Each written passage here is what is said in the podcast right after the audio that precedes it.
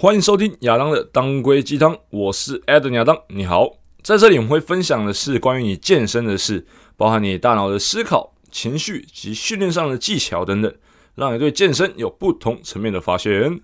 最近啊，我发现一个现象哦，就是啊，我以为网络上的资讯已经这么丰富了，任何问题都能够在网络上得到解答，哎呦，结果还是有一些这个基本面的问题啊，是无法被满足的。好，例如要这个要练什么啊，或者吃什么啊，或者在家可以做什么，怎么瘦小腹之类的。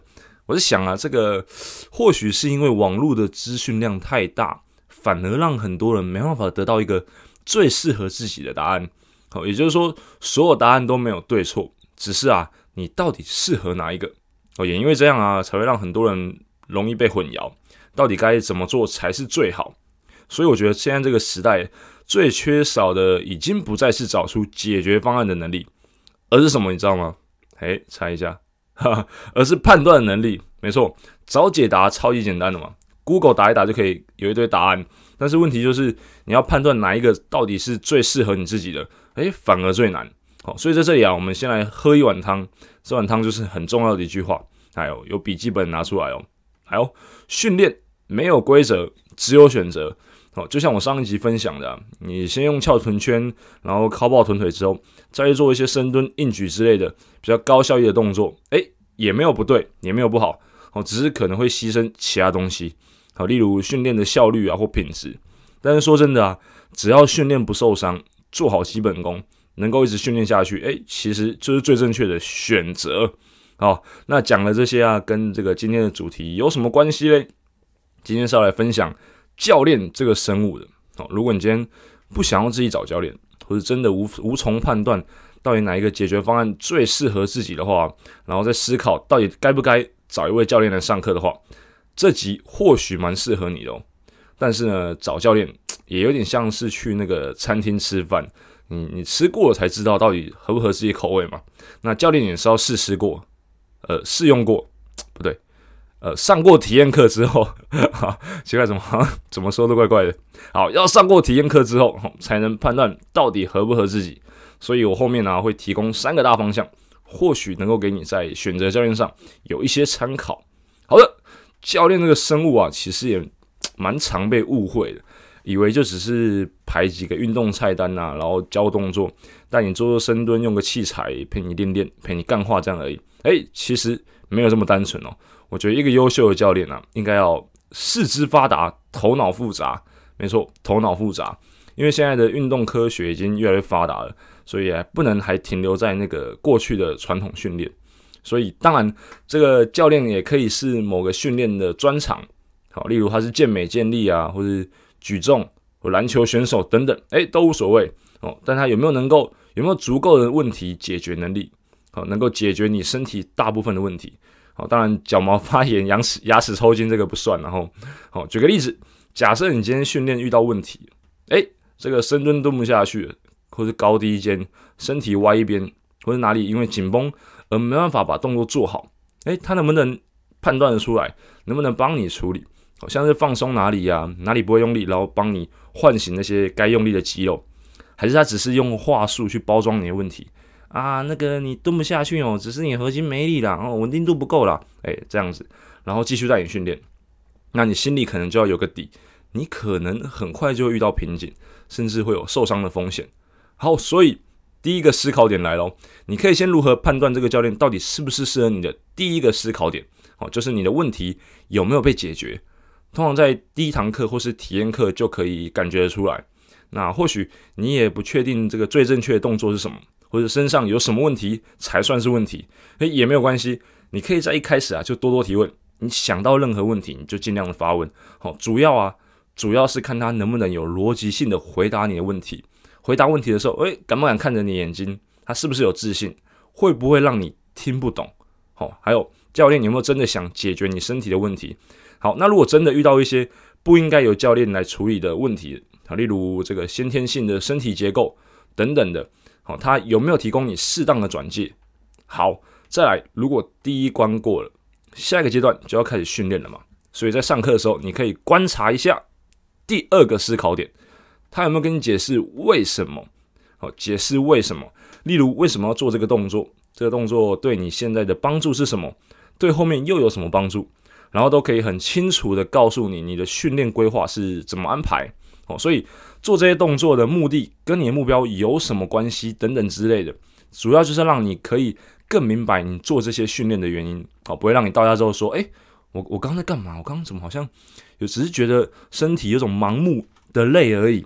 好，好像就只是去去被操到，然后就就回来了，就这样而已。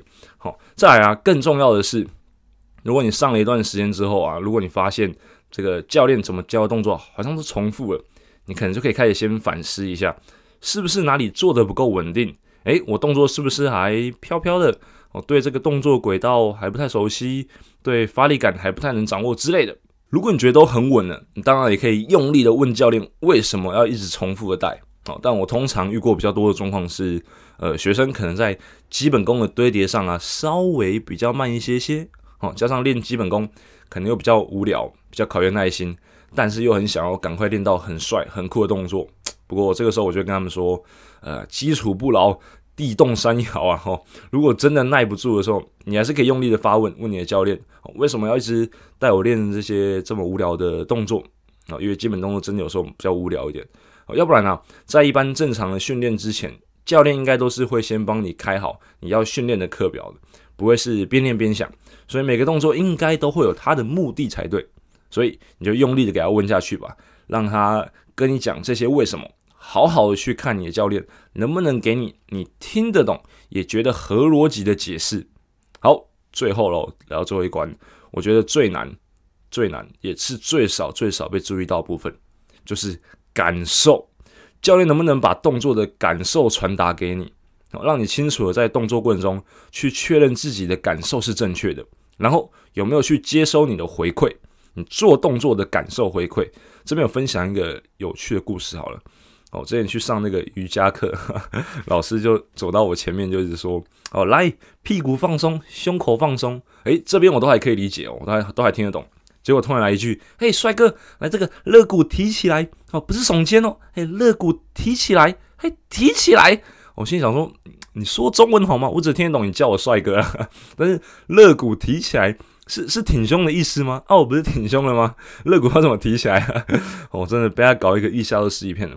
哦，所以这个毕竟这种训肢体训练的相关技术啊，每个人做出来感觉各自不同，真的差异也蛮大的。”那我的感受是这样，你的感受可能也不一样。那教练能不能在这个动作过程中给我足够的感受引导？诶，就是能不能能不能说中文呢？对吧？做完动作能不能理解我做出来的感受是什么？不然就很像，诶，我说东你做西，诶，两个不对平啊，嘿。所以当然了，这个部分其实。也蛮考验这个彼此的沟通能力的，但就算就算学生不太擅长表达这些感受，优秀的教练也应该是要有办法可以用引导式提问问出学生的感受的。不过说真的，理解感受这件事情还真的蛮少被注意到的，应该是非常少。因为我去一些教练，呃，去一些健身房，稍微观察几个这个这个教练的话，就会不小心的发现，诶，我真是不小心发现哦，我没有刻意观察，不小心看到哦。诶，他那个学生动作怎么怎么做起来怪怪的？明明就差很多，怎么教练好像也没有在在意啊？学生脸上好像也露出一点点困惑，就是诶，是这样吗？是是那样吗？他还是继续做，诶，蛮妙的哦，这个画面哦。对，我突然想到，我之前我去年啊，去年十月左右去学这个后空翻，呵 呵这边要炫耀一下，没有啊？因为其实一开始真的只是想要去解锁一项一项技能而已。诶，没想到去开启我对这个感受的认知。我觉得感受这件事情真的很重要。我在学后空翻的时候啊，我就刚开始真的没办法察觉到自己自己身体的动作，我只能用硬模仿的方式学习。好，教练做什么我就硬做什么。这个这个过程是很像是怎么讲？我我没办法感觉到我的身体在空中做了什么动作，我只能靠教练给的回馈去修正自己，去联想。好，比如说他这样，屁股抬高一点。哦，身体要缩起来什么的，你就只能一直去想你的动作这样子。所以我觉得这个时候教练的指引就超级重要的，因为他可以帮助学生去观察到自己的身体在干嘛。好，当做一面镜子去看你的身体的感觉。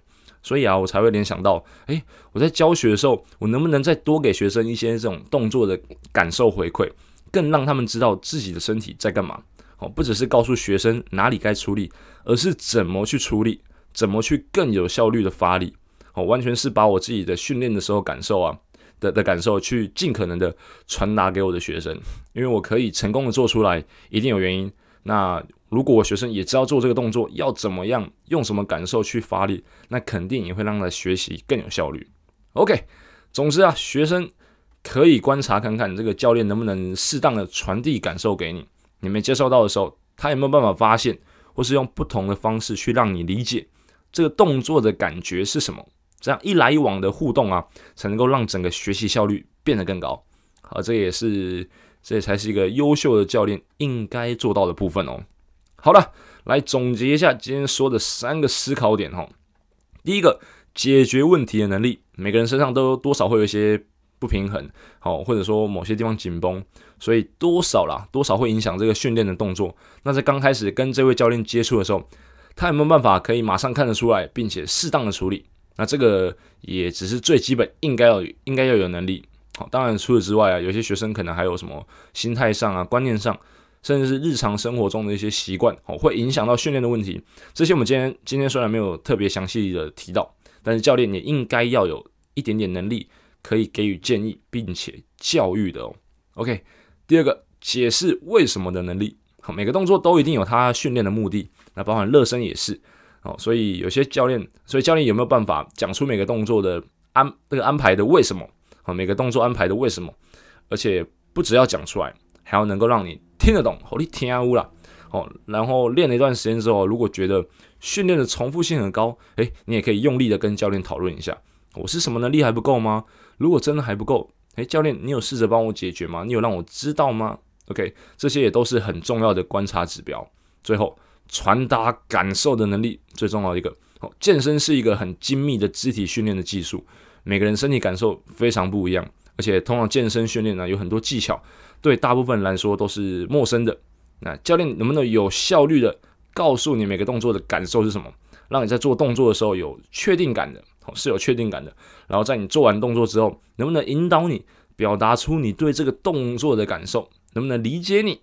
即使你不太擅长表达，也可以有耐心的跟你沟通，去理解你的回馈，然后再给你更精准的引导，好让整个训练下来的效率跟品质都能够大幅提高。OK，讲完了这三点啊，有没有什么问题？啊，你有问题我也听不到，啊，你可以留言给我。OK，好，讲完这三点，其实都没讲到什么教练应该要证照啊，还是什么训练经验啊、教学经验，因为这个这些真的是太基本了，这个证照也真的是太基本的事情。好，而且你也没办法从一个教练的证照的多寡来判断他的优劣。就像个大厨有非常多的这个餐饮执照，也不见得煮得出适合你味蕾的餐点，对吧？但是一个优秀的教练啊，应该是可以让你越挖越深的。你觉得跟他上课好像在挖宝？要怎么挖都挖不完的感觉，而且不是单纯的把东西丢给你，硬要你吞下而已哦，也又不是在上补习班然后，对不对？所以我提供这三点啊，也是我长时间在健身房观察下来的一个经验分享。那并且并且要当健身教练的这个要求条件，这个门槛其实不会多高，但是也因为这样，让这个产业的领域，让让这个专业领域啊更容易 良莠不齐啊。所以我也希望透过我的分享，能够让你找到更适合你的健身教练。好，那如果真的找不到，找没头绪，好，也非常欢迎你来前进激励体能，诶，找我们聊聊天，讨论一下你有遇到什么样的状况啊，还是问题？那我们第一次检测都是免费的，我们会先透过检测了解你的训练目标需求，然后会有一个精辟、很精辟的动作分析，来更加了解你的身体可能有什么样的潜在问题，好，需要什么样的训练，可以怎么解决，好，都会先跟你沟通，让你了解，然后提供你更适合你的训练。我们在捷运后山皮站跟那个永安市场站都是只有距离出口大概三十秒的距离哦，欢迎你点选我下方的这个说明栏哦，有这个检测链接，OK，好，就可以参考看看啦。好了，今天这集也是差不多聊这边了。如果今天这集对你找教练呢有一点点帮助的话，再请你多帮我分享给你身边的朋友，让更多人能够一起爱上健身，享受健身，永续健身。我是 Adam 亚当，谢谢你收听，我们下期见，拜拜。